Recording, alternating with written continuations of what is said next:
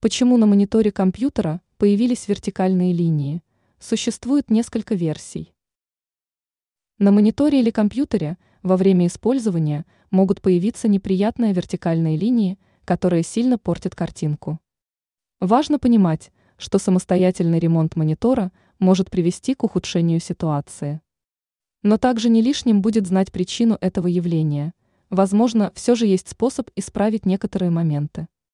Такие линии могут быть связаны с неисправностью самого дисплея, проблемами внутри кабеля, сбоем программного обеспечения и неполадками с видеокартой. Как можно убрать вертикальные линии на мониторе? В первую очередь нужно открыть меню и посмотреть, остаются ли вертикальные линии на нем, если линии есть, то проблема может быть связана с монитором. Также можно попробовать предпринять следующее. Отсоедините и присоедините кабель. Перезагрузите компьютер. Попробуйте использовать другой кабель.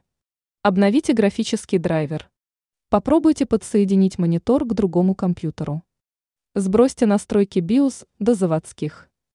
Ранее мы писали о трех частых ошибках при использовании ноутбука.